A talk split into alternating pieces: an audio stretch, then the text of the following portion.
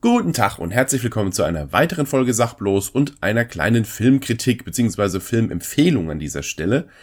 Ähm, nächste Woche kommt ähm, Doctor Strange in the Multiverse of Madness ins Kino, aber schon diese Woche kommt ein weiterer Film ins Kino, oder stand der Aufnahme gestern kam der ins Kino, ein Film, der sich ebenfalls mit dem Multiversum beschäftigt, über den momentan alle Filmkritiker, die ich so kenne, in den höchsten Tönen ähm, schwärmen, aber von dem scheinbar noch keiner so richtig mitbekommen hat. Und zwar geht's um den Film Everything Everywhere All at Once. Genau. Ich selber habe von dem Film, hätte glaube ich nichts davon mitgekriegt, wenn ich nicht diverse YouTube-Kanäle verfolgen würde von Leuten, die halt Filme besprechen und denen jetzt alle empfehlen würden. Und deswegen habe ich mich umgeguckt und musste tatsächlich lange suchen, um ein Kino zu finden, die den auch ausstrahlen, äh, ausstrahlen, also die den aufführen. Äh, habe dann ein kleines Programmkino in Mainz entdeckt, in dem er genau einmal gelaufen ist, nämlich gestern. Und ähm, ja, keine Ahnung, warum der Film ähm, so so wenig im Programm ist, denn der wird jetzt schon auf IMDb und auch die, auf diversen anderen Filmseiten als einer der besten Filme nicht nur des Jahres, sondern aller Zeiten geführt. Er hat ein, ein Ranking jenseits von, nicht von jenseits zum Guten Böse, aber also der wird gerade richtig, richtig gut bewertet und ja, ein Film übers Multiversum. Der Film ist von den Daniels. Der Begriff sagte mir bislang auch nicht so wirklich viel. Ähm, die beiden Regisseure namens Daniel Kwan und Daniel Scheinert, Scheinert geschrieben, keine Ahnung, ähm, die beiden nennen sich eben die Daniels und die haben einen, unter anderem einen Film namens ähm, Swiss Army Man gemacht, von dem ich zwar schon gehört habe, aber ihn leider noch nicht sehen konnte. Ein völlig durchgeknallter Film, in dem ähm, Daniel Radcliffe einen Schweizer Taschenmessermann spielt. Frag mich nicht, ich habe ihn noch nicht gesehen, aber das werde ich schleunigst nachholen. Und der Film, also wer den Film kennt und war der Meinung, dass der schon völlig durchgeknallt war, der wird mit ähm, Everything Everywhere All at Once seine helle Freude haben denn ähm, dieser Film geht mit dem ähm, Prinzip des, äh, des Multiversums, was ja gerade so ein bisschen in ist, auch durch Marvel und DC, ähm, so unglaublich kreativ und beknackt um, dass es eine helle Freude ist. Ähm, ich reiße mal einfach schon mal kurz die Handlung äh, an, dass man weiß, um was es geht. Die Protagonistin der Geschichte ist Evelyn Wang und sie führt ein richtig beschissenes Leben, denn ähm, sie führt einen Waschsalon und der will so gar nicht wirklich laufen. Die Steuer sitzt ihr im Nacken, sie droht den Waschsalon zu verlieren, wenn sie das mit den Papieren nicht richtig hinkriegt. Sie ist völlig überfordert mit dem Ganzen. Ihr Mann Raymond, nee, nicht äh, Waymond heißt er, ist ähm, ihr auch keine große Hilfe. Das ist ein furchtbar naiver und weltfremder, fast schon Trottel der äh, die Welt durch, durch eine sehr, sehr rosarote Brille sieht und der Meinung ist, wenn man nur überall Googly Eyes draufklebt, dann ist alles schon deutlich freundlicher und das hilft ihr in dieser Situation eben auch nicht. Ähm, dann muss sie noch ihren schon leicht hattrigen Vater pflegen, der ähm, auch sehr traditionsbewusst ist und so alles, alles doof findet, was sie gemacht hat in ihrem Leben und zudem hat sie noch eine Tochter, die ihr gerade erst eröffnet hat, dass sie lesbisch ist und sie muss das auch noch ihrem Vater irgendwie beibiegen und also die Probleme überschlagen sich bei ihr. Und eines Tages, während sie gerade bei der Steuerprüferin sitzen, gespielt von Jamie Lee Curtis übrigens, ähm, trifft sie auf einmal auf eine Version, eine Variante ihres Ehemannes, der aber gar nicht so trottelig und naiv ist, wie, wie sie ihn kennt, sondern der sehr dominant und äh, fest im Auftreten ist und ihr auf einmal erklärt, dass er nicht ihr Ehemann ist, sondern aus einem anderen Universum stammt und schon seit Jahren auf der Suche nach der einen Person ist, die das Multiversum retten kann. Und das ist sie. Und er eröffnet ihr eben die Möglichkeit, entweder sie führt jetzt ihr Leben ganz normal weiter und dann geht sie ja weiterhin beschissen, oder sie befolgt ein paar Anweisungen und ähm, wechselt in ein anderes Universum und wird dann zu der Frau, die sie werden muss, um das Multiversum zu retten. Und ich glaube, viel mehr muss ich jetzt gar nicht erzählen. Das ist so ein bisschen, das ist eben der Plot von der Geschichte und es geht eben dann drum, dass sie dann lernt, ähm, relativ schnell und chaotisch muss sie dann lernen, zwischen den Welten zu wechseln, zwischen den Universen, zwischen verschiedenen ähm, Versionen von sich selber und ähm, gegen eine große Antagonistin, die das Multiversum bedroht. Wer das jetzt genau ist, sage ich mal noch nicht. Ähm, ja, muss sie sich eben zur Wehr setzen und ähm, diese ganze Nummer mit, den, mit dem Wechsel und den, äh, durch die Universen ist so geil gemacht der Film Es, also der Film quillt über vor geiler Ideen. Ähm, also wenn nächste Woche Doctor Strange in the Multiverse of Madness, wenn der nur halb so abgefahren und kreativ mit dem Multiversumsthema umgeht, wie der Film hier, dann wird das schon, wird das schon gut. Aber das hier war ist echt eine eine eine Wundertüte an geilen Ideen ist dieser ähm, ist diese Idee mit dem Multiversum hier in Everything Everywhere All at Once. Es ist so geil.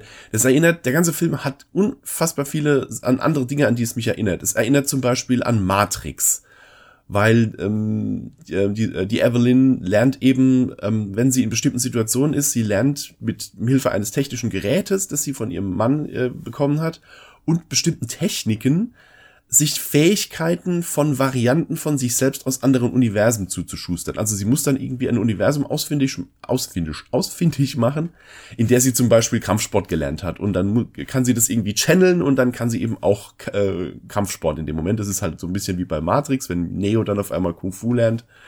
Solche Sachen. Oder zum Beispiel erinnert es auch an Sense8. Das ist eine Netflix-Serie, ebenfalls von den Wachowski-Schwestern äh, wo eine Gruppe von Menschen miteinander verbunden sind und die sich so gegenseitig ihre Fähigkeiten untereinander austauschen können. An das erinnert es auch so ein bisschen. Ähm, dann hatte ich teilweise starke ähm, Per Anhalter durch die Galaxis-Vibes, weil da eben ganz viel mit chaotischen äh, Systemen und so gearbeitet wird. Also irgendwie die, die, die Technik, um in ein anderes Universum zu wechseln, beziehungsweise die Persona von einem anderen Universum zu übernehmen, ist irgendwie, dass sie irgendwas völlig chaotisches oder was völlig unwahrscheinliches machen soll. Etwas, das in dieser Situation eben überhaupt keinen Sinn macht. Je chaotischer, desto besser. Und das führt dann eben, führt dann eben zu so geilen Szenen, dass sie da in, im größten Chaos und der größten Bedrohung, die gerade stattfindet, auf einmal irgendwelchen Blödsinn macht. Ähm, keine Ahnung, von irgendwelche Dinge essen oder sich Dinge ins Auge stecken oder Dinge in andere Körperöffnungen einführen oder eben Dinge sagen, die kackigen Sinn machen und der Hammer. Also da gibt's dann zum Beispiel so Szenen, wo äh, auch noch andere Bösewichte auftauchen, also so eine Gruppe von äh, bösen Handlangern, die auch alle die Universen wechseln können. Und dann versuchen die auf einmal alle gleichzeitig ihre Fähigkeiten da zu aktivieren und auf einmal geht's dann so drei, zwei, eins und jeder macht irgendwelchen Quatsch, fängt an zu singen und wie sowas. Und das ist teilweise so lustig und so bescheuert es ist ein Klamauk sondersgleichen teilweise. Ähm, auch die Welten, in die sie wechselt, das sind, also manche der Welten sind einigermaßen normal noch. Da geht es zum Beispiel drum, eine Welt ist eben, was wäre, wenn sie sich nie mit ihrem Mann getroffen hätte, sondern ihr eigenes Ding gemacht hätte, wie wäre dann ihr Leben verlaufen. Solche Sachen. Aber auch zum Beispiel gibt's ein Universum, das sieht man im Trailer schon, das ist kein großer Spoiler, in der alle Menschen Hotdogs als Finger haben. So labbelige Hotdog-Finger, aus der bei sexueller Erregung äh, Senf und Ketchup rauskommt. Hm? Oder Universen, in dem gar kein Leben existiert. Und trotzdem ist sie dann da irgendwie. Und also, das sind wirklich, wirklich geile Ideen dabei. Völlig beknackt, völlig abstrus und trotzdem ähm, ist das nicht ähm, keine einzige Klamauk-Veranstaltung die ganze Zeit, sondern das Ganze wird eben sehr schön verknüpft mit den Problemen, die sie hat. Also hier ihr, ihr konservativer Vater, ihre lesbische Tochter, mit der sie sich irgendwie arrangieren muss und ähm, ihr Mann, der sich scheiden lassen will und der, der Waschsalon, der nicht richtig läuft und diese ganzen Probleme, diese sehr, sehr menschlichen Probleme, die sie hat, ähm, werden dann trotzdem immer wieder aufgegriffen und äh, werden dann ähm, halt äh, auf sehr, sehr schöne Art und Weise gelöst. Eben durch diese Einblicke in andere Welten, die sie dann auf einmal kriegt. So dieses, diese Nummer mit, was wäre, wenn ich an der und der Stelle mich anders entschieden hätte, wie wäre es denn gelaufen? Und dadurch kriegt sie eben so Erkenntnisse, die ihr dann früher oder später helfen, äh, diese Probleme irgendwie anzugehen. Also neben dem ganzen albernen Firlefanz, der da passiert mit, dem Univer mit den Multiversen, haben wir ähm, sehr, sehr schöne menschliche Szenen ähm, mit, ähm, mit ihrer Familie und ähm, ja, die Schauspieler sind alle super. Michelle, äh, nicht Michelle, ähm, Evelyn wird gespielt von Michelle Yu oder Yo, glaube ich, wird sie ausgesprochen. Ähm, die kennt man aus diversen Hollywood-Produktionen, aus Star Trek Discovery, da spielt sie diese komische, äh, was ist sie?